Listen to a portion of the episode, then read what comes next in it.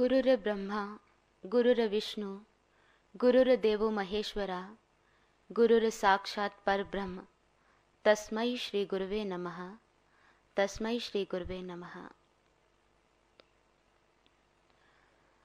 सत्संग प्रेमियों, ज़िंदगी की राहों पर कुछ ऐसे वाक्यात होते हैं, जिनका कारण जानना इंसान की बुद्धि से परे का विषय है। कहीं बंदूक से निकलती दनादन गोलियों के बीच में से एक आदमी बच निकल आता है और कहीं कांटों की चुबन ही एक इंसान की जान ले लेती है। कहीं व्यक्ति दिन रात दो जून की रोटी के लिए दिन भर मेहनत करता है और उसके लिए तरसता रहता है और कहीं व्यक्ति बैठे बिठाए लाखों की संपत्ति का वारिस बन जाता है। इन सब घटनाओं को देखकर लगता है कि व्यक्ति के जीवन की बागडोर उसके अपने हाथ में नहीं, किसी और के हाथ में है। कोई बहुत बड़ी शक्ति है, जिसे परमात्मा कहा गया, जिसे परमात्मा बल कहा गया, जिससे बड़ा और कोई बल नहीं। वैसे दुनिया में बलों की कमी नहीं है, बहुत से बल हैं, जैसे शारीरिक बल, फ़िज़िकल पावर, जिससे हम बहुत से काम करते हैं। इसी बल से इसी हाथ बल से, हस्त बल से गृहिणी घर में काम करती है। कर्मचारी कार्यालय में जाकर काम करते हैं। किसान इसी बल से अपने खेतों में काम करते हैं। फिर आता है फाइनेंशियल पावर अर्थात धन बल, आर्थिक बल। इसके बिना तो आप जानते हो गुजारा ही नहीं चलता। हर एक इंसान को जीने के लिए, अपना पेट भरने के लिए धन की ज़रूरत है, चाहे गरीब है चाहे अमीर, हर कोई व्यक्ति धन उपार्जन करने में लगा है। यह अलग बात है कि कोई बहुत मेहनत करके धन कमा रहा है और कोई गैर कानूनी तरीके से। एक है विद्युत बल, बिजली का। आज मशीनी युग है और आप जानते हो कि प्रत्येक कार्य विद्युत बल से संपन्न है। और आपको यह भी पता है कि जहाँ इतनी गर्मी का माहौल है और यहाँ पर विद्युत के बिना तो काम चल ही नहीं सकता। और यहाँ विद्युत ना हो तो शायद हम यहाँ पर सभी एकाग्रता से बैठ भी ना पाए। इसके अतिरिक्त एक और बल है, जिसे हम कह सकते हैं अणु बल, अर्थात एटॉमिक पावर। आज इस बल की अगर बात करें तो हम इससे बहुत बड़े बड़े काम कर सकते हैं। इससे बहुत बड़े काम कैसे होते हैं कि इस बल से हम पहाड़ों तक को उखाड़ सकते हैं। आज प्रत्येक देश में होड़ लगी है कि कैसे कि कैसे हम एटम बॉम्ब बनाएँ, कैसे हाइड्रोजन बॉम्ब बनाएँ, कैसे ज़्यादा से ज़्यादा देशों को अपने अधीन कर पाए, हर एक देश में ये होड़ लगी है इस अनुबल को अर्जित करने में, बनाने में, कि और से और, ज़्यादा से ज़्यादा हम इसको कैसा निर्माण करें, किस प्रकार करें। सिर्फ़ यही बल नहीं है, और भी बहुत से बल है, जैसे विद्या का बल, अर्थात एजुकेटिव पावर इस विद्या के बल से हम संसार में नौकरी अर्जित करते हैं, दुनिया में यश कमाते हैं, दुनिया में सम्मान पाते हैं, लोगों की नज़रों में अपनी शान और शौकत दिखाकर इस बल की बात करते हैं कि हर एक जगह पर इस चीज़ की कद्र है, पढ़े लिखे व्यक्ति की, इस बल की। इन बलों के अतिरिक्त एक और बल है, जिसे सैन्य बल कहा गया, जिसे सिक्योरिटी पावर कहा गया, जिसे आर्मी पावर कहा गया। सैन्य बल की बात करते हैं, यह बल काम आता है कि हम अपने देश की, अपने राज्य की, अपने कंट्री की रक्षा कैसे कर पाए। इसकी बहुत कीमत है, इसकी बहुत महानता है। लेकिन इसकी महानता होने का मतलब यह नहीं कि यह बल बहुत बड़ा है। सैन्य बल इस बल के आधार पर हम आपको एक उदाहरण देना चाहेंगे। हम यूरोप को देखें, उसमें रशिया और दूसरी तरफ़ रोमन साम्राज्य ऐसे साम्राज्य हैं, जिन्होंने प्रयास किया कि छोटे छोटे राज्यों को मिलाकर एक बहुत बड़ा साम्राज्य स्थापित किया जाए। बहुत बड़ा। और उन्होंने इसके लिए भरसक प्रयास भी किया, लेकिन नतीजा कुछ भी नहीं निकला। असफल हुए। और जानते हो इसका कारण क्या है? इसका कारण यही है कि कुछ चुनिंदा राजनेताओं ने कोशिश की थी सैन्य बल पर शांति लाने की, लेकिन नहीं ला पाए। अतः सैन्य बल भी कोई बहुत बड़ा बल नहीं। इस बल से भी ऊपर कोई एक बहुत बड़ा बल है जिसे परमात्म बल कहा गया, जिसे आत्म बल कहा गया। हम आपको एक उदाहरण देना चाहेंगे, हॉलैंड देश की। हॉलैंड एक ऐसा देश है, जिसके चारों तरफ़ एक दीवाल है, और उसके आसपास पानी ही पानी है। हिटलर के मन में आया कि हॉलैंड को जीतना बहुत आसान है। हॉलैंड पर विजय पाना कोई मुश्किल नहीं है। इसके लिए उन्होंने क्या किया? उन्होंने उस दीवाल को तोड़ा और उस पानी से इधर के लोग भी बहने शुरू हो गए और उधर के लोग भी बहने शुरू हो गए।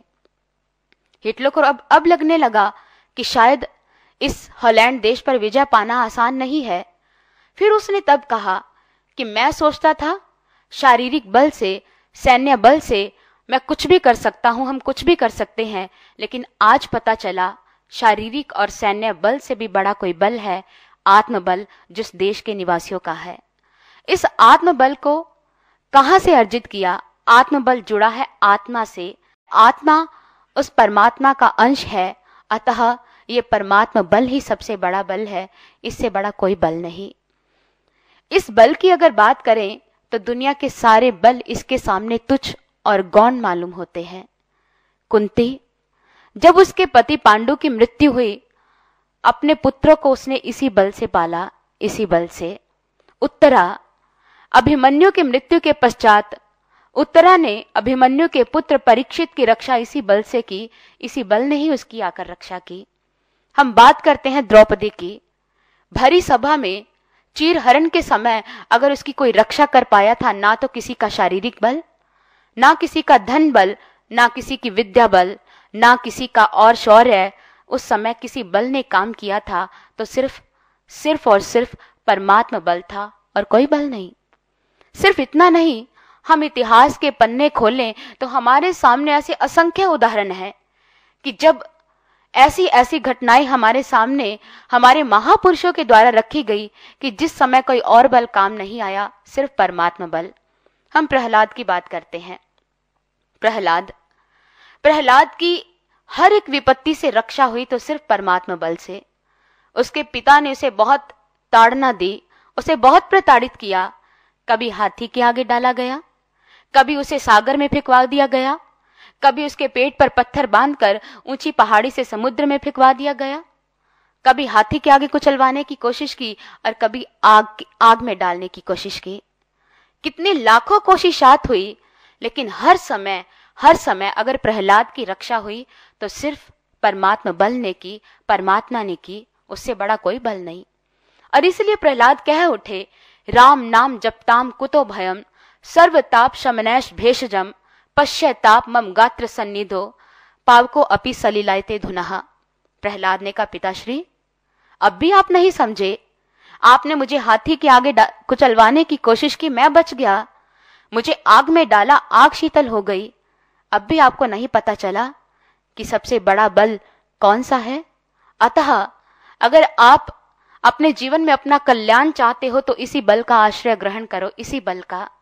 आज सारा संसार इन तीनों तापों से जल रहा है और इस समय अगर आपकी कोई रक्षा कर सकता है तो सिर्फ़ और सिर्फ़ परमात्मा बल, परमात्मा की शक्ति, परमात्मा का सहारा और कोई नहीं।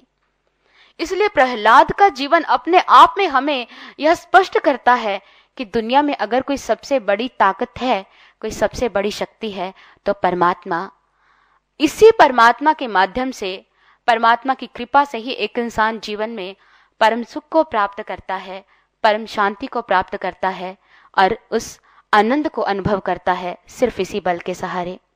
इसलिए गोस्वामी तुलसीदास जी कहते हैं कि अगर अपने जीवन में परम सुख को प्राप्त करना चाहते हो तो आपको परमात्मा चाहिए, परमात्मा की भक्ति चाहिए और कुछ नहीं। और इसी बात को वो स्पष्ट करते हैं बहुत सुंदर उदाहरण से। वो लिखते हैं कमठ पीठ जा मही बरु बारा, बंध्या सुत बरु काहू ही मारा, फूल ही नब बरु बहु विधि फूला, जीव न लहे हरि सुख प्रतिकूला। त्रिषा जाय बरु मृग जल पाना, बरु जा मही सस शीस बिशाना अंधकार बरु रब ही नसावे राम विमुख न जीव सुख पावे। वो बहुत सुंदर लिखते हैं। वो लिखते हैं, कमठ पीठ जा मही बरु बारा। उन्होंने कहा कि कछुए की पीठ पर भले ही बाल उगाए वैसे हास्यास्पद बात है, आज तक कछुए की पीठ पर बाल नहीं उगे। लेकिन तुलसीदास जी कहते हैं कि अगर हम इस कल्पना को भी सच मान लेते हैं कि कछुए की पीठ पर बाल उगाए। कमठ पीठ जा मही बरु बारा, बंध्या सुत बरु काहू ही मारा। वो आगे लिखते हैं कि बांझ स्त्री का पुत्र भले ही किसी की हत्या कर दे। जिस स्त्री का पुत्र ही नहीं, वो भला किसी की हत्या क्या करेगा? इसलिए तुलसीदास जी ने यह पुख्ता उदाहरण देकर हमें समझाने की कोशिश की कि कमट पीठ जा मही बरु बारा, बंधिया सुत बरु काहो ही मारा, फूल ही नब बरु बहु विधि फूला, जीव न लहे हरि सुख प्रतिकूला। उन्होंने कहा कि आकाश में भले ही फूल उगाए, ये तो समझने वाली बात है आज तक पौधे और ये वनस्पति जगत, या फल फूल उगे हैं तो इस धरती पर, आकाश में कभी नहीं उगते। लेकिन तुलसीदास जी कहते हैं कि भले ही कछुए की पीठ पर बाल उगाए। भले ही बांझ स्त्री का पुत्र किसी की हत्या कर दे, भले ही आकाश में फूल उगाए, यह सब कुछ संभव हो सकता है। लेकिन परमात्मा की भक्ति के बिना किसी के जीवन में सुखों का पदार्पण हो जाए ये कभी नहीं हो सकता। त्रिषा जाई बरु मृग जल पाना। उन्होंने आगे एक और उदाहरण दिया। कहते, भले ही मृग तृष्णा के जल से किसी इंसान की प्यास बुझ जाए। आप जानते हो मृग तृष्णा क्या होती है? रेतले इलाके या रेगिस्तान जैसे इलाकों में क्या होता है कि दूर से चमकती हुई रेत ऐसे लगती है, मानो कोई पानी का स्थान हो जहाँ पर पानी एकत्रित है। हमें ऐसी झलक पड़ती है कि मानो वहाँ पर पहुँचने पर जल मिलेगा, लेकिन वहाँ जल नहीं होता, वो मृग तृष्णा होती है। एक भ्रम, एक धोखा, एक भुलावा होती है। तुलसीदास जी कहते हैं, भले ही मृग तृष्णा के जल से किसी की प्यास बुझ जाए, भले ही खरगोश के सींग उगाए भले ही अंधकार रोशनी को भगा दे, लेकिन परमात्मा की भक्ति के बिना किसी को सुख मिल जाए? कभी नहीं हो सकता, कभी नहीं। इसलिए अगर जीवन में परम सुख को प्राप्त करना है, परम शांति को प्राप्त करना है तो आपको इसी बल को प्राप्त करना होगा। इसके बगैर आज तक किसी को शांति नहीं मिली है, ना ही आनंद का अनुभव हुआ है, ना ही परम सुख की प्राप्ति हुई है। तुलसीदास जी ने अपने इन्हीं उदाहरणों के माध्यम से मानव जाति को एक संदेश दिया कि दुनिया में अगर कोई सबसे बड़ी चीज़ है तो परमात्मा, उसकी भक्ति। और परमात्मा की भक्ति के बिना एक इंसान की स्थिति कैसे है? परमात्मा की भक्ति के बिना एक इंसान का जीवन कैसे है? इसके बारे में गोस्वामी तुलसीदास जी रामचरित मानस में क्या कहते हैं? आइए श्रवण करते हैं। भगति ही गुना, सब सुख ऐसे लवन बिना बहु बिंजन जैसे भजन ही न सुख कवने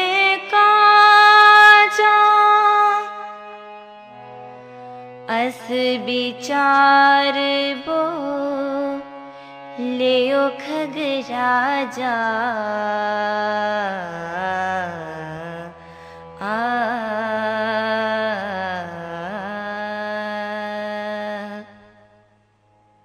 तुलसीदास जी रामचरित मानस में लिखते हैं, और यह वार्ता उस समय की है कि जब कागभुशुंडी जी गरुड़ जी को समझाते हुए कहते हैं कि जब प्रभु श्री राम जी ने मुझे वर देने की बात की बात कही, और उन्होंने कहा कि इनमें से तुम्हें जो अच्छा लगता है, उसी वर की कामना कर लो। जो तुम्हें चाहिए, उसी वर की कामना करो। तब कागभुशुंडी जी के मन में आया। प्रभु ने प्रत्येक वस्तु देने की बात की। हर एक वस्तु देने की बात कही, लेकिन प्रभु ने भक्ति देने की बात तो कही नहीं। इसलिए गरुड़ जी, जब प्रभु श्री राम मुझे वर देने की बात कह रहे थे तो ऐसा विचार कर मेरे मन में क्या आया कि भक्तिहीन गुण सब सुख ऐसे लवन बिना बहु बिंजन जैसे। कि परमात्मा की भक्ति के बिना, परमात्मा की भक्ति के बिना तो सारे सुख ऐसे हैं, जैसे ऐसा भोजन, ऐसा स्वादिष्ट व्यंजन जो दिखने में बहुत सुंदर हो, जिसमें बहुत खुशबू आ रही हो, लेकिन उसमें नमक ना हो तो कैसा लगेगा? उसकी बनावट, उसका सुंदर दिखना उसकी खुशबू भले ही बहुत अच्छी हो, लेकिन खाने में अगर उसमें लवण का अभाव हो, नमक का अभाव हो तो एक इंसान को कभी अच्छा नहीं लग सकता। इसलिए गरुड़ जी, जब मेरे मन में यह आया कि भक्ति नहीं तो सारे सुख तो ऐसे हैं जैसे बिना नमक के भोजन। तब गरुड़ जी ने जब यह बात सुनी और काकभूषुंडी जी ने उनको यह बताया कि भक्ति के बिना एक इंसान का जीवन निष्फल है, बेकार है, व्यर्थ है और क्योंकि भक्ति सबसे बड़ा बल है, इसलिए प्रभु श्री राम जी से मैंने भक्ति की बात कही। और यह जानने वाली बात है, भक्तों का सबसे बड़ा बल परमात्मा बल है, परमात्मा है और कोई नहीं। ये बात तो सिर्फ़ भक्त जानते हैं, लेकिन हर एक इंसान का सबसे बड़ा बल परमात्मा है, यह अलग बात है कि वो जानते नहीं है। भगवान श्री राम एक बार सुतिक्षण मुनि जी से बहुत प्रसन्न हुए। उन्होंने कहा, मुनिवर, आज मैं आपसे बहुत प्रसन्न हूँ। परम प्रसन्न जान मुनि मोही, जो बर मांगो देव सो तो ही आज मैं बहुत खुश हूँ। जो कुछ मुझसे चाहते हो, जो कुछ मांगना चाहते हो, मुझसे प्राप्त करो। सुतीक्षण मुनि कहने लगे, प्रभु, आप कह रहे हो कि जो कुछ चाहिए मुझसे प्राप्त करो। लेकिन प्रभु, मैं तो जानता ही नहीं। मैं तो समझता ही नहीं कि मुझे, मेरे लिए क्या अच्छा है, मेरे लिए क्या बुरा है। कौन सी वस्तु मुझे चाहिए? कौन सी मेरे लिए भली है? कौन सी मेरे लिए बुरी? इसलिए आपको जो अच्छा लगता है, जो मेरे लिए कल्याणकारी हो, वो मुझे दीजिए। तब प्रभु श्री राम जी ने क्या दिया? अविरल भक्ति, विरत विज्ञाना। प्रभु ने उसे भक्ति दी, भक्ति का वरदान दिया। क्योंकि सबसे बड़ा बल यही है, परमात्मा बल, परमात्मा की भक्ति। और इसी बल की बात करें तो दुनिया में सारे बल इस बल के सामने तुच्छ हैं। ये हर एक व्यक्ति की समझ में हमारे महापुरुषों ने डालने की कोशिश की। हमारे महापुरुषों ने समझाने की कोशिश की कि दुनिया में अगर कोई ताकत है सबसे बड़ी तो वह परमात्मा, जिसके आगे सब कुछ हीन है, तुच्छ है गौन है। और इसी बात को समझने के लिए हम एक उदाहरण लेते हैं। महात्मा बुद्ध का समय था, और उस समय कौशल नरेश प्रसेनजीत की राजधानी के लोग अंगुली माल डाकू के आतंक से बहुत पीड़ित थे। लोगों के अंदर कोहराम मचा हुआ था, अंगुली माल डाकू ने उनका चैन लूट लिया था। और ऐसे समय में, हाहाकार के समय में प्रजा अपने घरों से निकलना उनका दुभर हो गया था।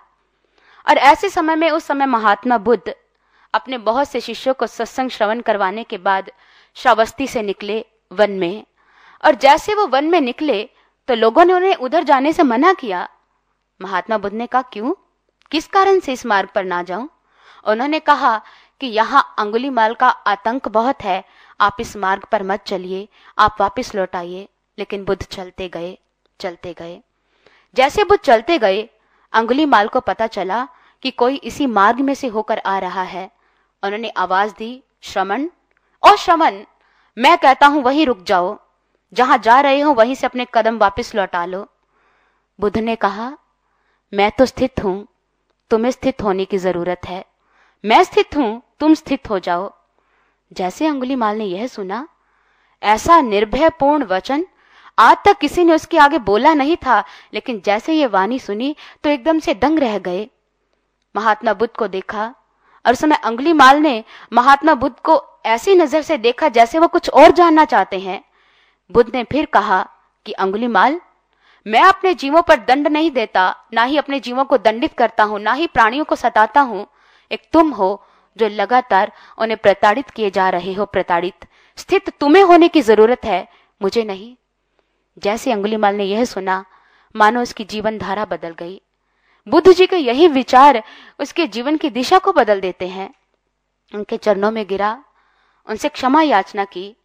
बुद्ध ने उन्हें ज्ञान दिया, उन्हें दीक्षा दी, उन्हें परमात्मा का साक्षात्कार करवाया और अंगुली माल के जीवन की दिशा बदल गई। और उस समय बुद्ध श्रावस्ती में वापस लौट आए और फिर जैत वन में चले गए। अंगुली माल के साथ वो जैत वन में विहार कर रहे थे, तभी कौशल नरेश प्रसेन जीत आया अपने सैनिकों के सहित। उन्होंने बुद्ध के श्री चरणों में प्रणाम किया और कहा, भंते, आशीर्वाद लेने आया हूँ। एक बहुत बड़े काम के लिए जा रहा हूँ। बुद्ध ने कहा, राजन, किस काम के लिए जा रहे हो? प्रसेनजीत कहने लगे आज मैं अपने सैनिकों के सहित अंगुली माल को पकड़ने के लिए जा रहा हूँ। बुद्ध ने स्मित हास्य किया और अंगुली माल को सामने खड़ा किया। प्रसेनजीत देखकर हैरान रह गया।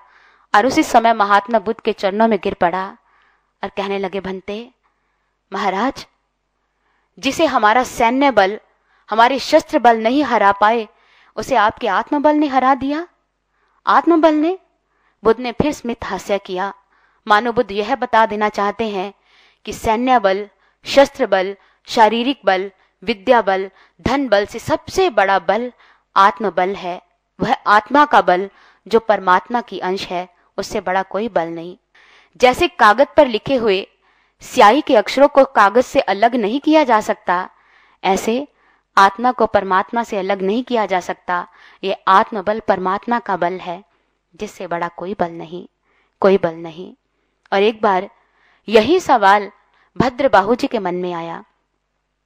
उनके मन में आया, इस स्थिति को लेकर कि जहाँ इतने विचार सुनने को मिल रहे हैं कि परमात्मा का बल सबसे बड़ा बल है, वो अपने समय में एक बहुत बड़े राजकुमार थे, एक राजा के पुत्र थे। एक बार अपने सखा के साथ, अपने मंत्री सखा के साथ कहीं जा रहे थे और दूर से उन्हें कहीं काला धुआँ उठता दिखाई दिया उन्होंने अपने मंत्री सखा को कहा अरे देखते हो, वो क्या है? उनके मंत्री ने कहा, अरे, ये तो काला धुआँ उठ रहा है। फिर उसने पूछा, राजकुमार भद्रबाहु ने अच्छा सखा, यह तो बताओ ये काला धुआँ क्यों उठ रहा है? उनके मंत्री सखा ने कहा कि वहाँ पर शमशान घाट है, शायद कोई मुर्दा जलाया जा रहा है। जैसे उन्होंने यह सुना, भद्रबाहु राजकुमार ने कहा अच्छा पक्का ही वो कोई कुरूप व्यक्ति होगा, कोई बदसूरत होगा, कोई भद्दा इंसान होगा जिसमें से काला धुआँ उठ रहा है। उनके सखा ने कहा, अरे नहीं, जो भी व्यक्ति मरता है, उसके तन से ऐसा ही धुआँ निकलता है। वो भद्र बाहु राजकुमार इतने सुंदर थे कि दूर दूर से उनकी विवाह के, उनके शादी के रिश्ते आया करते थे, बहुत से रिश्ते। और जब उन्होंने यह बात सुनी, तब भद्रबाहु ने अपने सखा को कहा अच्छा क्या सुंदर व्यक्ति जब मरते हैं, जब उन्हें जलाया जाता है तो इतना ही काला धुआँ निकलता है? उनके सखा ने कहा हाँ इतना ही काला? जब मैं ऐसी स्थिति को प्राप्त हो जाऊँगा तो मेरे से भी इतना गंदा धुआँ निकलेगा? उसने कहा हाँ हर एक प्राणी मरता है। उसकी देह को जब जलाया जाता है तो ऐसा ही धुआँ उठता है। भद्रबाहु कहने लगे, अरे, क्या ये इतना सुंदर तन नाश हो जाने वाला है? क्या कोई ऐसी चीज़ है जो जलाई नहीं जा सकती, जिसको कोई जला नहीं सकता? उनके सखा ने कहा हाँ वो है आत्मा। नैनम छिंदंती शस्त्रानी नैनम दहती पावक, न चैनम कले दंत्यापो न शोषति मारुत। ये आत्मा है, जिसको हवा सुखा नहीं सकती, पानी गला नहीं, गिला नहीं सकता, और अग्नि जला नहीं सकती, शस्त्र काट नहीं सकते, ये आत्मा है। आत्म बल है, जिसको कोई हरा नहीं सकता, जिसको कोई जला नहीं सकता। तब उनके मन में आया, अरे, मेरे पास शारीरिक बल भी है, मेरे पास सैन्य बल भी है, मेरे पास शस्त्र बल भी है लेकिन ये किस काम के जब एक दिन नाश हो जाने हैं? मुझे उस बल के बारे में बताओ, जिसे प्राप्त करने के पश्चात कोई कहे कि इस बल से बड़ा कोई बल नहीं है। तब उसके ब्रह्म ज्ञानी सखा मंत्री ने कहा, वो परमात्मा बल है। परमात्मा को प्राप्त करो, उससे बड़ी कोई चीज़ नहीं, कोई चीज़ नहीं। तब वही भद्र बाहु राजकुमार, उसे ब्रह्म ज्ञान प्राप्त हुआ और वो जैनियों के एक प्रसिद्ध संत भद्र बाहु जैनी संत कहलाए। इसलिए जहाँ विचारने वाली बात है, हम भले ही संसार में कोई बहुत बड़ी पदवी प्राप्त कर ले, भले ही हम संसार में कोई मान प्रतिष्ठा प्राप्त कर ले, भले ही हमारे पास प्रत्येक बल आ जाए कि हम सारी दुनिया को अपने इशारे पर चलाने या नचाने का अपने अंदर ताकत रखते हो, लेकिन आपकी आत्मा एक बार ज़रूर कहती है कि आप खुद अंदर से कमज़ोर हो, क्योंकि आपके पास आत्मबल, वो परमात्म बल नहीं है, जो आत्मा को जानने के बाद मिलता है। आत्मा को जानने के बाद जीसस पीटर को इसी बल से अवगत करवाना चाहते थे और उन्होंने पीटर साइमन को कहा, पीटर साइमन, चलो, मैं तुम्हें दुनिया की एक बहुत बड़ी अनमोल दौलत से अवगत करवाना चाहता हूँ। आओ, मैं तुम्हें एक बहुत बड़ा बल दूँ, बहुत बड़ी ताकत प्रदान करूँ। पीटर साथ चल दिए, जीसस के साथ। तभी चंद लोग उनके पीछे आवाज़ देते आए, अरे, पीटर साइमन पीटर साइमन, रुको तो सही। तुम्हारे पिता का देहांत हो गया है, तुम्हें दफनाने जाना है, दफनाने का कार्य करना है। जैसे ये आवाज़ दी, पीटर साइमन ने मुड़कर देखा, और वहीं पर कदम ठिटक गए, और जैसे कदम ठिटके, और वापस लौटने को उतारू हो गया। जीसस ने कहा, पीटर, कहा चल दिए? उन्होंने कहा, जीसस, मेरे पिता का देहांत हो गया है। उन्हें दफनाना है, दफनाने का कार्य संपन्न करना है यह ज़रूरी है, मुझे लौट चलना होगा। जीसस ने एक ही बात कही लेट द डेड बरी दियर डेड्स मुर्दों को मुर्दे दफनाने दो। जीसस ने इतनी बड़ी बात कही, शायद वो हमें कुछ समझाना चाहते हैं। हमें। जीसस ने कहा कि मुर्दों को मुर्दे दफनाने दो। अर्थात, जीसस की नज़र में वो व्यक्ति मुर्दा है, जिसने परमात्मा को जाना नहीं, जिसके पास परमात्मा बल नहीं है, जिसके पास यह परमात्मा की दौलत नहीं है जिसके पास भक्ति नहीं है। उन्होंने हमें मुर्दे कहा। किस बात के लिए? उन्होंने उन व्यक्तियों को मुर्दे शब्द से संबोधित किया जो परमात्मा को जानने की जिज्ञासा नहीं रखते और ना ही उन्होंने अपने जीवन में परमात्मा को जाना। इसलिए उन्होंने कहा कि मुर्दों को मुर्दा दफनाने दो। आओ, मैं तुम्हें जीवन से अवगत करवा दू। जीवन क्या है? जीवन जीने का ढंग क्या है? जीवन जीने की कला क्या है? ये बात सिर्फ़ जीसस नहीं कह रहे।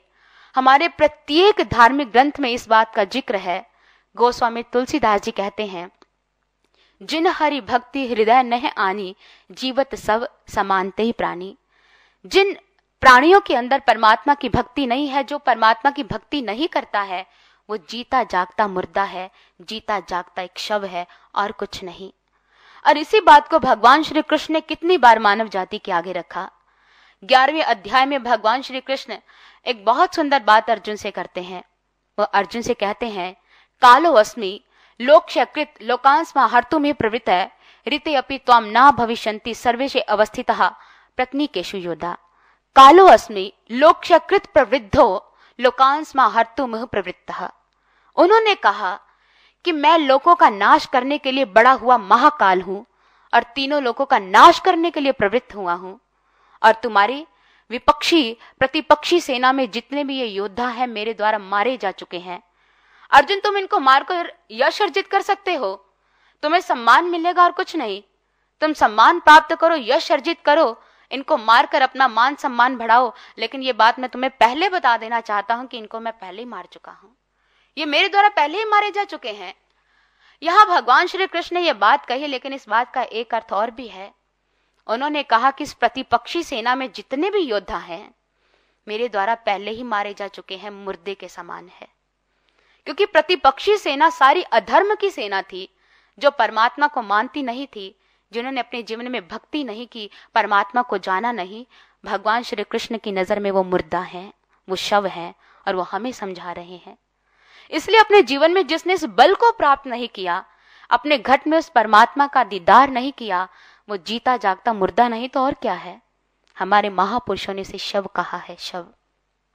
सबसे बड़ी बात यह है और इसलिए अगर इस सत्य को प्राप्त करने की कोई जिज्ञासा रखता है, कोई जानना चाहता है, समझ लो, वो अपने जीवन की महान उपलब्धि की ओर अग्रसर हो रहा है। महात्मा बुद्ध जी की बात करते हैं हम आपसे फिर। महात्मा बुद्ध जी जब इसी सत्य को फिर पाने निकले, फिर अर्थात महात्मा बुद्ध जी के जीवन में जब ये जिज्ञासा पैदा हुई, मैं जानू सच्चाई क्या है, सत्य क्या है तो वो परमात्मा को जानने के लिए रात्रि के समय अपनी पत्नी और अपने बच्चे को सोया हुआ छोड़कर चल निकले। सत्य की तलाश में, मार्ग में एक गुरु मिला, एक संत मिली, ज्ञान प्राप्त किया, उस सत्य को जाना और बुद्ध कहलाए। उनका पहले नाम सिद्धार्थ था। और जब महात्मा बुद्ध को ज्ञान प्राप्त हुआ, कितने लोगों को उन्होंने ज्ञान बांटा, कितने उनके शिष्य हुए, कितने उनके साथ चल दिए सत्य को जानने के लिए, और उस समय बुद्ध हर जगह भिक्षा प्राप्त करते, भिक्षाटन करते अपने शिष्यों के सहित, और वो अपने राज्य में भी भिक्षा प्राप्त करने आए। जब उन्हीं के राज्य को लोगों को पता चला कि बुद्ध भिक्षा लेने आए हैं तो उन्होंने उनकी पत्नी को जानकर कहा, अरे, आप जानते हो? बुद्ध भिक्षा प्राप्त करने आए हैं, हमारे राज्य में भ्रमण करने आए हैं। आप क्या दर्शन करने नहीं चलोगी? बुद्ध की पत्नी ने कहा, बिल्कुल नहीं।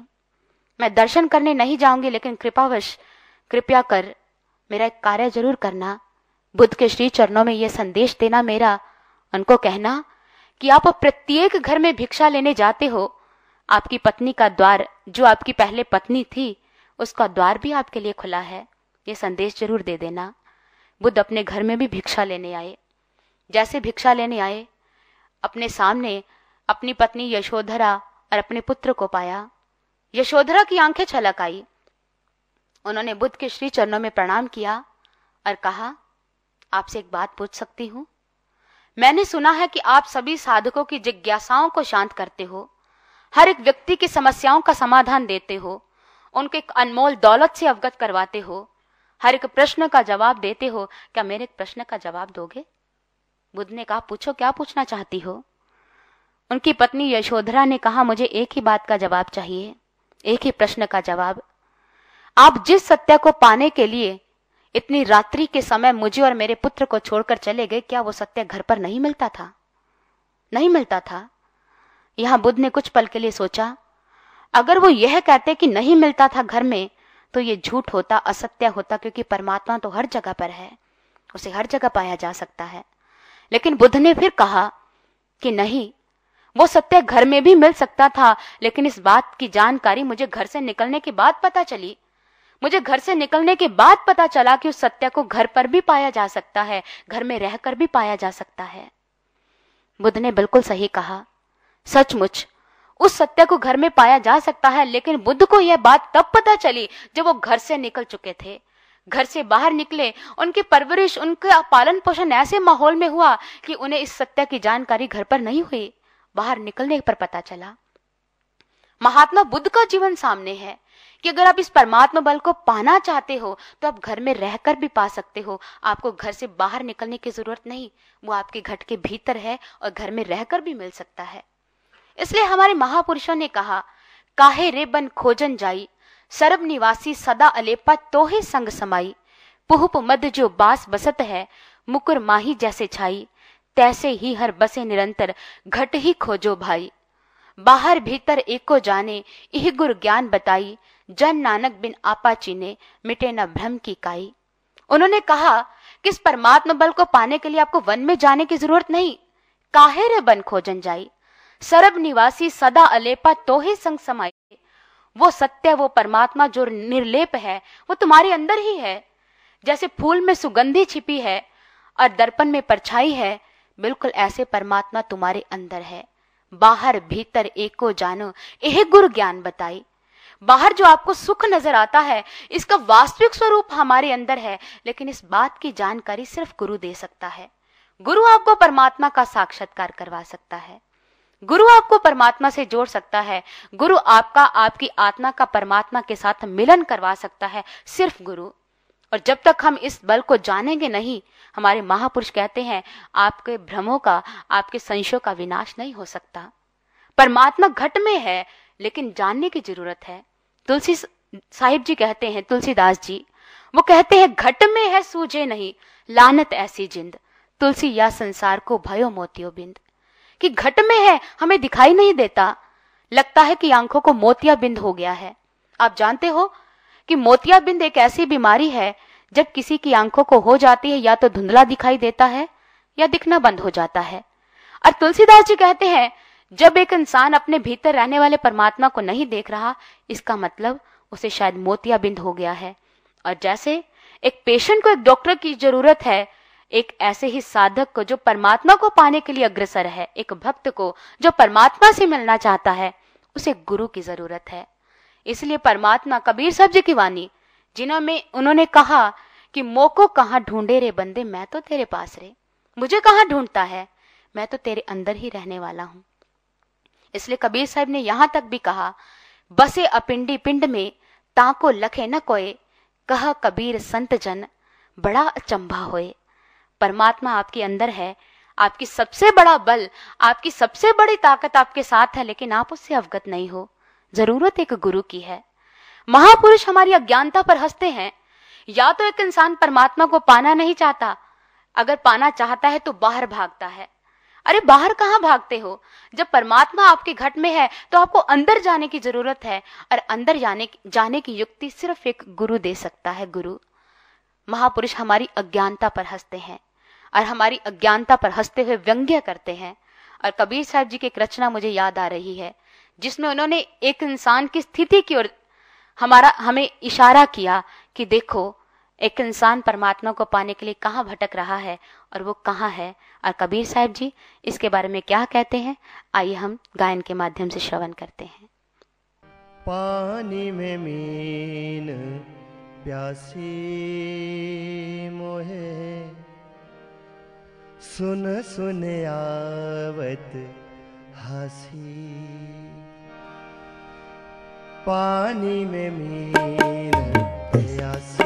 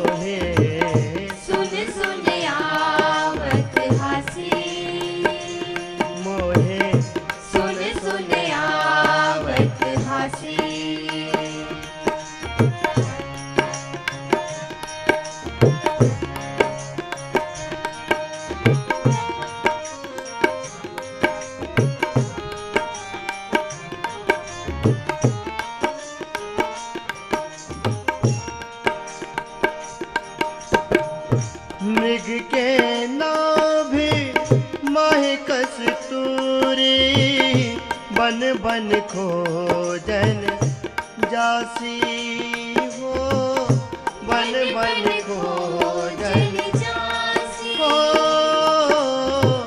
मृग के लाभ माहे कस्तूरी बन बन खो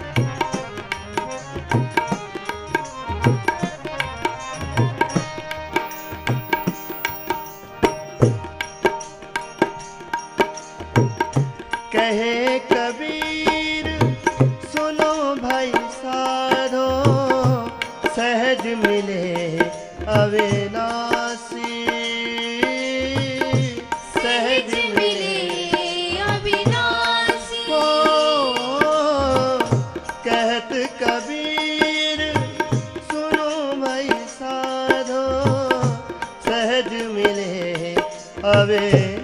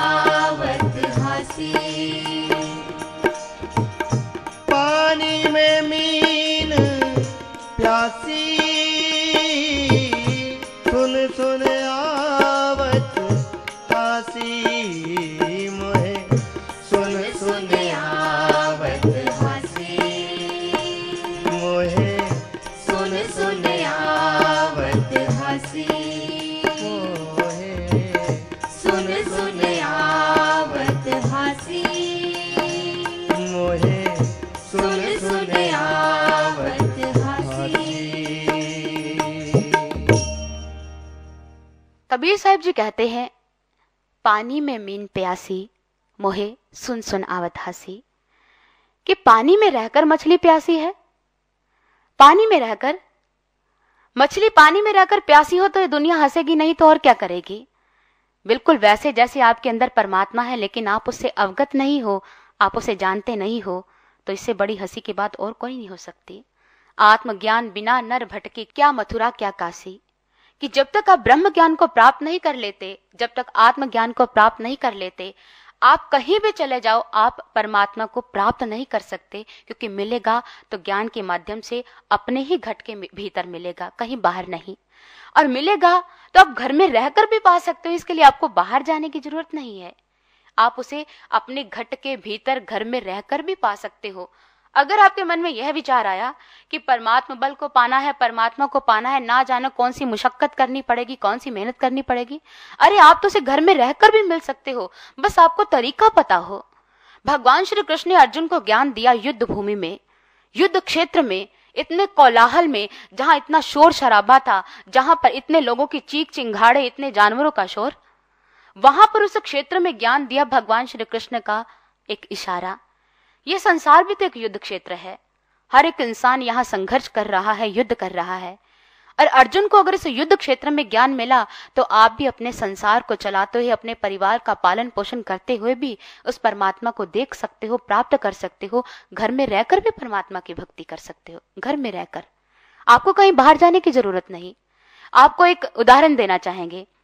कहते हैं कि एक बार एक व्यक्ति घोड़े पर सवार होकर कहीं से आ रहा था। मार्ग में उसे एक रहट मिला, एक पर्शियन व्हील मिला, एक कुआँ मिला। एक ऐसा कुआँ जो रहट से चलता था। घुड़सवार वहाँ पर रुका, घोड़े से उतरा, और उसने अपने घोड़े को पानी पिलाना चाहा तो कुएँ के पास ले गया। आप इस बात को भली भांति जानते हो कि जब रहट से कुआँ चलता है तो एक एक तरह की ध्वनि होती है, एक तरह का शोर होता है। और जैसे ही घुड़सवार ने घोड़े को आगे किया पानी पिलाने के लिए तो घोड़ा शब्द सुनने का अभ्यासी नहीं था। वो एकदम से डर गया, ठिठक गया और पीछे की ओर दौड़ पड़ा। उस व्यक्ति ने घोड़े को पकड़ा और पकड़ कसकर पकड़ लिया और किसान को कहा, अरे, अजीब आदमी हो। मेरा घोड़ा पानी पीना चाहता है और ये पीछे की ओर भाग रहा है। तुम यह नहीं सोच सकते कि शोर से वो डर रहा है और तुम इसे बंद नहीं कर सकते क्या? किसान ने सोचा कि परदेसी है, इस तरह गुस्से से बोल रहा है, पता नहीं क्या बात है। किसान ने डरते डरते उस कुएँ के मालिक, उस किसान ने, जो उस खेत का मालिक था, जिसके खेत के पास ही कुआँ था उसने रहट बंद कर दिया। जैसे रहट बंद किया, रहट के साथ ध्वनि भी बंद हो गई और ध्वनि बंद होने के साथ साथ कुएँ में से पानी निकलना भी बंद हो गया। जैसे उस व्यक्ति ने कहा और फिर मुखातिब होकर बोला, अरे एक परदेसी के साथ व्यंग्य करते हो? आपको शर्म नहीं आती? अरे, घोड़ा प्यासा है, उसे पानी पिलाना चाहता हूँ और मैंने तुम्हें ध्वनि बंद करने को कहा था, ना कि पानी बंद करने को? किसान ने दोनों हाथ जोड़कर कहा, महाराज आप जो कह रहे हो वो मेरे सामर्थ्य से बाहर का है। आप कह रहे हो कि ध्वनि बंद करो, जबकि रहट चलेगा तो कुएँ में से पानी आएगा, और जब रहट चलेगा तो ध्वनि तो होगी ही होगी। अगर घोड़े को पानी पिलाना चाहते हो तो अपने घोड़े को पुचकारिए, ताकि वो ध्वनि के साथ साथ पानी जो निकल रहा है, उसका पान कर सके, अपनी पिपासा को शांत कर सके। पानी निकलेगा तो शोर के साथ निकलेगा, नहीं तो ये पानी नहीं निकलने वाला। ये दोनों काम इकट्ठे होंगे, शोर भी होगा और पानी भी आएगा। एक इशारा है। समझाना चाहती है हमें ये छोटी सी कथा कि परमात्मा को पाना है तो संसार को भी चलाना है, परमात्मा को भी पाना है, इकट्ठे काम करने हैं। किसी भी महापुरुष संत ने ऐसा नहीं कहा कि अगर परमात्मा का साक्षात्कार करना है तो आपको घर बार छोड़ना पड़ेगा।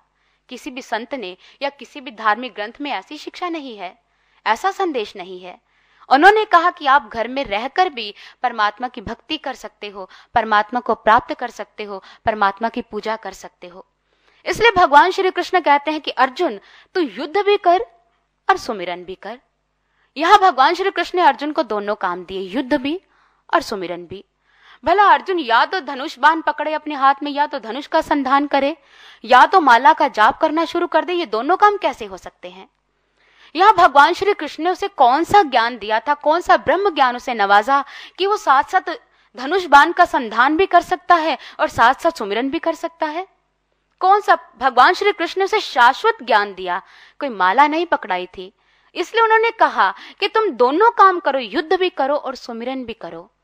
दोनों काम। ये वो ज्ञान दिया उन्होंने, वो वाला ज्ञान जिसमें वो सुमिरन उसको प्राप्त हुआ जो एक बच्चा माँ के गर्भ में करता है। बच्चा माँ के उदर में है तो परमात्मा के सुमरन से जुड़ा होता है। वहाँ, वो बैठकर कोई माला का जाप नहीं कर रहा होता। हमारा प्रत्येक ग्रंथ कहता है कि बच्चा जब माँ के उदर में है तो परमात्मा का सुमरन कर रहा होता है, सुमिरन। वहाँ कोई और कोई माला का जाप नहीं, ना ही वो राम राम, ना ही वो कृष्ण कृष्ण, ना ही वो अल्लाह, ना ही वाहे गुरु ना ही गॉड, ऐसा कुछ भी नहीं कह रहा होता। वो सिर्फ़ परमात्मा का सुमिरन, कौन सा सुमिरन? बच्चा जब जन्म लेता है तो पिता पहले से ही होता है। बच्चा आकर पिता का नाम नहीं रखता, पिता का नाम पहले से ही होता है। बच्चा अगर अपने पिता के नाम से अवगत होता है। ठीक है, परमात्मा के बहुत से नाम है, बहुत से, लेकिन परमात्मा का शाश्वत नाम तो एक है। अब हम बात करते हैं, नामदेव जी ने उन्हें विठल कह दिया, द्रौपदी ने उसे लज्जा निवारण कह दिया। रविदास जी ने उन्हें किसी और बाजीगर शब्द से संबोधित कर दिया। भगवान के वैसे अनेकों नाम है। लेकिन जो बच्चा माँ के उदर में जिस नाम का सुमिरन कर रहा होता है, वो शाश्वत नाम एक ही है और जो इस दुनिया में आकर हम भूल जाते हैं। इसलिए महापुरुष कहते हैं, भूले को गुर मार्ग पाया। जिस नाम को हम भूलते हैं, इस दुनिया में आकर गुरु जनाता है और वह नाम शब्दों में नहीं आता। इसलिए भगवान श्री कृष्ण कहते हैं, अव्यक्तो अक्षर इत्युक्त स्माहो परमाम गतिम यम प्राप्य ना निर्वितंते तद्धाम परमम। मेरा नाम अव्यक्त है, उन्होंने कहा, अव्यक्तो अक्षर। वो शब्दों में तो आता नहीं, वो तो शब्दातीत है। अगर शब्दों में आता होता तो बच्चा तो माँ के उदर में बोलना नहीं सीखता। अगर माला के नाम वाला जाप होता तो युद्ध क्षेत्र में अर्जुन कैसे करता? ये शाश्वत नाम कौन सा है? हमारे महापुरुषों ने कहा, एक दो जीबे लख होए लख होए, लख बीस। लख लख गेड़ा आखिए एक नाम जगदीश। उन्होंने एक नाम की बात कही, एक शब्द की बात कही, एक शब्द मेरे प्राण बसत है। परमात्मा का नाम एक है, वो शाश्वत है, जो हर एक प्राणी के प्राणों में समाया है, जिसकी वजह से हमारी श्वासें चल रही है, हम देख रहे हैं, हम सुन रहे हैं, हम बोल रहे हैं, वो एक ही है। हमारे महापुरुषों ने कहा कि परमात्मा का नाम तो आपको आठों पहर सुमिरन करना चाहिए उसका। आठों पहर आराधिए। अब आठों पहर तो हम माला का जाप नहीं कर सकते। आठों पैर तो हम, हमारी जीवा भी नहीं चलती। आठों पैर हमारी आँखें भी बंद नहीं होती। फिर आठों पैर कौन सी चीज़ है जो चलती है? हमारी श्वासें, जिसमें परमात्मा का नाम बसा है, वो परमात्मा का शाश्वत नाम, जिसे गुरु प्रकट करता है। और जब तक गुरु आकर हमारे इस नाम को प्रकट नहीं करता, तब तक हम परमात्मा के स्वरूप के दर्शन भी नहीं कर सकते। ये बात समझने वाली है। गोसो में तुलसीदास जी ने एक बहुत सुंदर बात कही। वो लिखते हैं कि देखिए रूप नाम अधीना, रूप ज्ञान नहीं नाम विहीना। उन्होंने बहुत सुंदर ढंग से हमें समझाया। देखिए रूप नाम अधीना, कि अगर आप परमात्मा को देखना चाहते हो परमात्मा के शाश्वत स्वरूप का साक्षात्कार करना चाहते हो तो पहले परमात्मा के नाम को जानना होगा। एक और उदाहरण से, कैसे कि नाम से कैसे हम किसी के रूप के दर्शन कर सकते हैं? जैसे आप किसी सज्जन से मिलना चाहते हो और वो किसी सड़क से होकर जा रहे हैं, जा रहे हैं। उस व्यक्ति का नाम है राम। आप उनसे मिलना चाहते हो, वो आपसे कई कदम आगे है। आप उन्हें कहो कि सोहन सिंह, क्या वो मुड़कर देखेगा? आप उन्हें कहो परमिंदर सिंह क्या वो मुड़कर देखेगा? आप उनको कहना सतनाम जी, क्या वो मुड़कर देखेगा? बिल्कुल नहीं। अगर आप कहोगे कि राम, सुनना जरा तो मुड़कर देखेगा। उस व्यक्ति ने तब मुड़ना है जब आप उसका सही नाम पुकारोगे या सही नाम का उच्चारण करोगे। भला सोहन सिंह कहने पर वो कैसे सुनेगा? भला वो परमिंदर कहने पर कैसे सुनेगा? भला सतनाम जी कहने पर वो कैसे सुनेगा? वो तो अपने शाश्वत नाम को सुनेगा और अपना मुखड़ा आपकी तरफ़ करेगा और आप उन्हें देख पाओगे और वो आपको देख पाएगा। इसलिए परमात्मा के भी अगर आप रूप के दर्शन करना चाहते हो, परमात्मा के तत्व स्वरूप को जानना चाहते हो तो नाम को जानना ज़रूरी है। वो एक है जो आपके प्राणों में समाया है और इसे सिर्फ़ पूर्ण गुरु प्रकट कर सकता है। गुप्ता नाम वर्ते विच कलयुग, घट घट हर भरपूर रहा नाम रतन तिन हृदय प्रगटया, जो गुर शरनाई भज पया। अर्थात कहते हैं कि परमात्मा का नाम गुरु प्रकट करता है, नाम रतन तिन हृदय प्रगटया। गुरु नाम देता नहीं है, गुरु शब्द नहीं पकड़ाता, गुरु ज्ञान को, नाम को प्रकट करता है। नाम रतन तिन हृदय प्रगट्या, अर्थात गुरु नाम को प्रकट करता है, देता नहीं है। पूरे गुरु की पहचान ही दीक्षा के समय होती है, कि आपके अंदर परमात्मा के शाश्वत नाम को प्रकट करे और साथ साथ आपको परमात्मा के तत्स्वरूप, प्रकाश स्वरूप की अनुभूति करवा दे, जिसकी तलब और जिसका, जिस बल के प्राप्त करने के इच्छुक हर एक भक्त, हर एक जिज्ञासु होता है। पूरे गुरु की पहचान है, नाम को प्रकट करना देना नहीं। और इस नाम को जानने के बाद ही एक इंसान अपने मूल से मिल पाता है। और इस नाम को जानने के बाद ही, इस नाम से परिचित होने के बाद ही वो परमात्मा के रूप के दर्शन कर पाता है। और पूरे गुरु की पहचान यही है कि वो हर एक इंसान के घट के भीतर परमात्मा के नाम को प्रकट करता है, उसके रूप के दर्शन करवाता है, और यही जीवन का सार है, यही जीवन का आधार है, यही जीवन की अनमोल सच्चाई है, जो हमारे महापुरुष हमें बताना चाहते हैं। और आशा करते हैं कि इसी जीवन की सच्चाई को आप भी अपने जीवन में धारण करोगे और अपने मूल अपने आधार से मिल पाओगे। और इतना कहते हुए मैं अपने विचारों को यहीं विराम देती हूँ।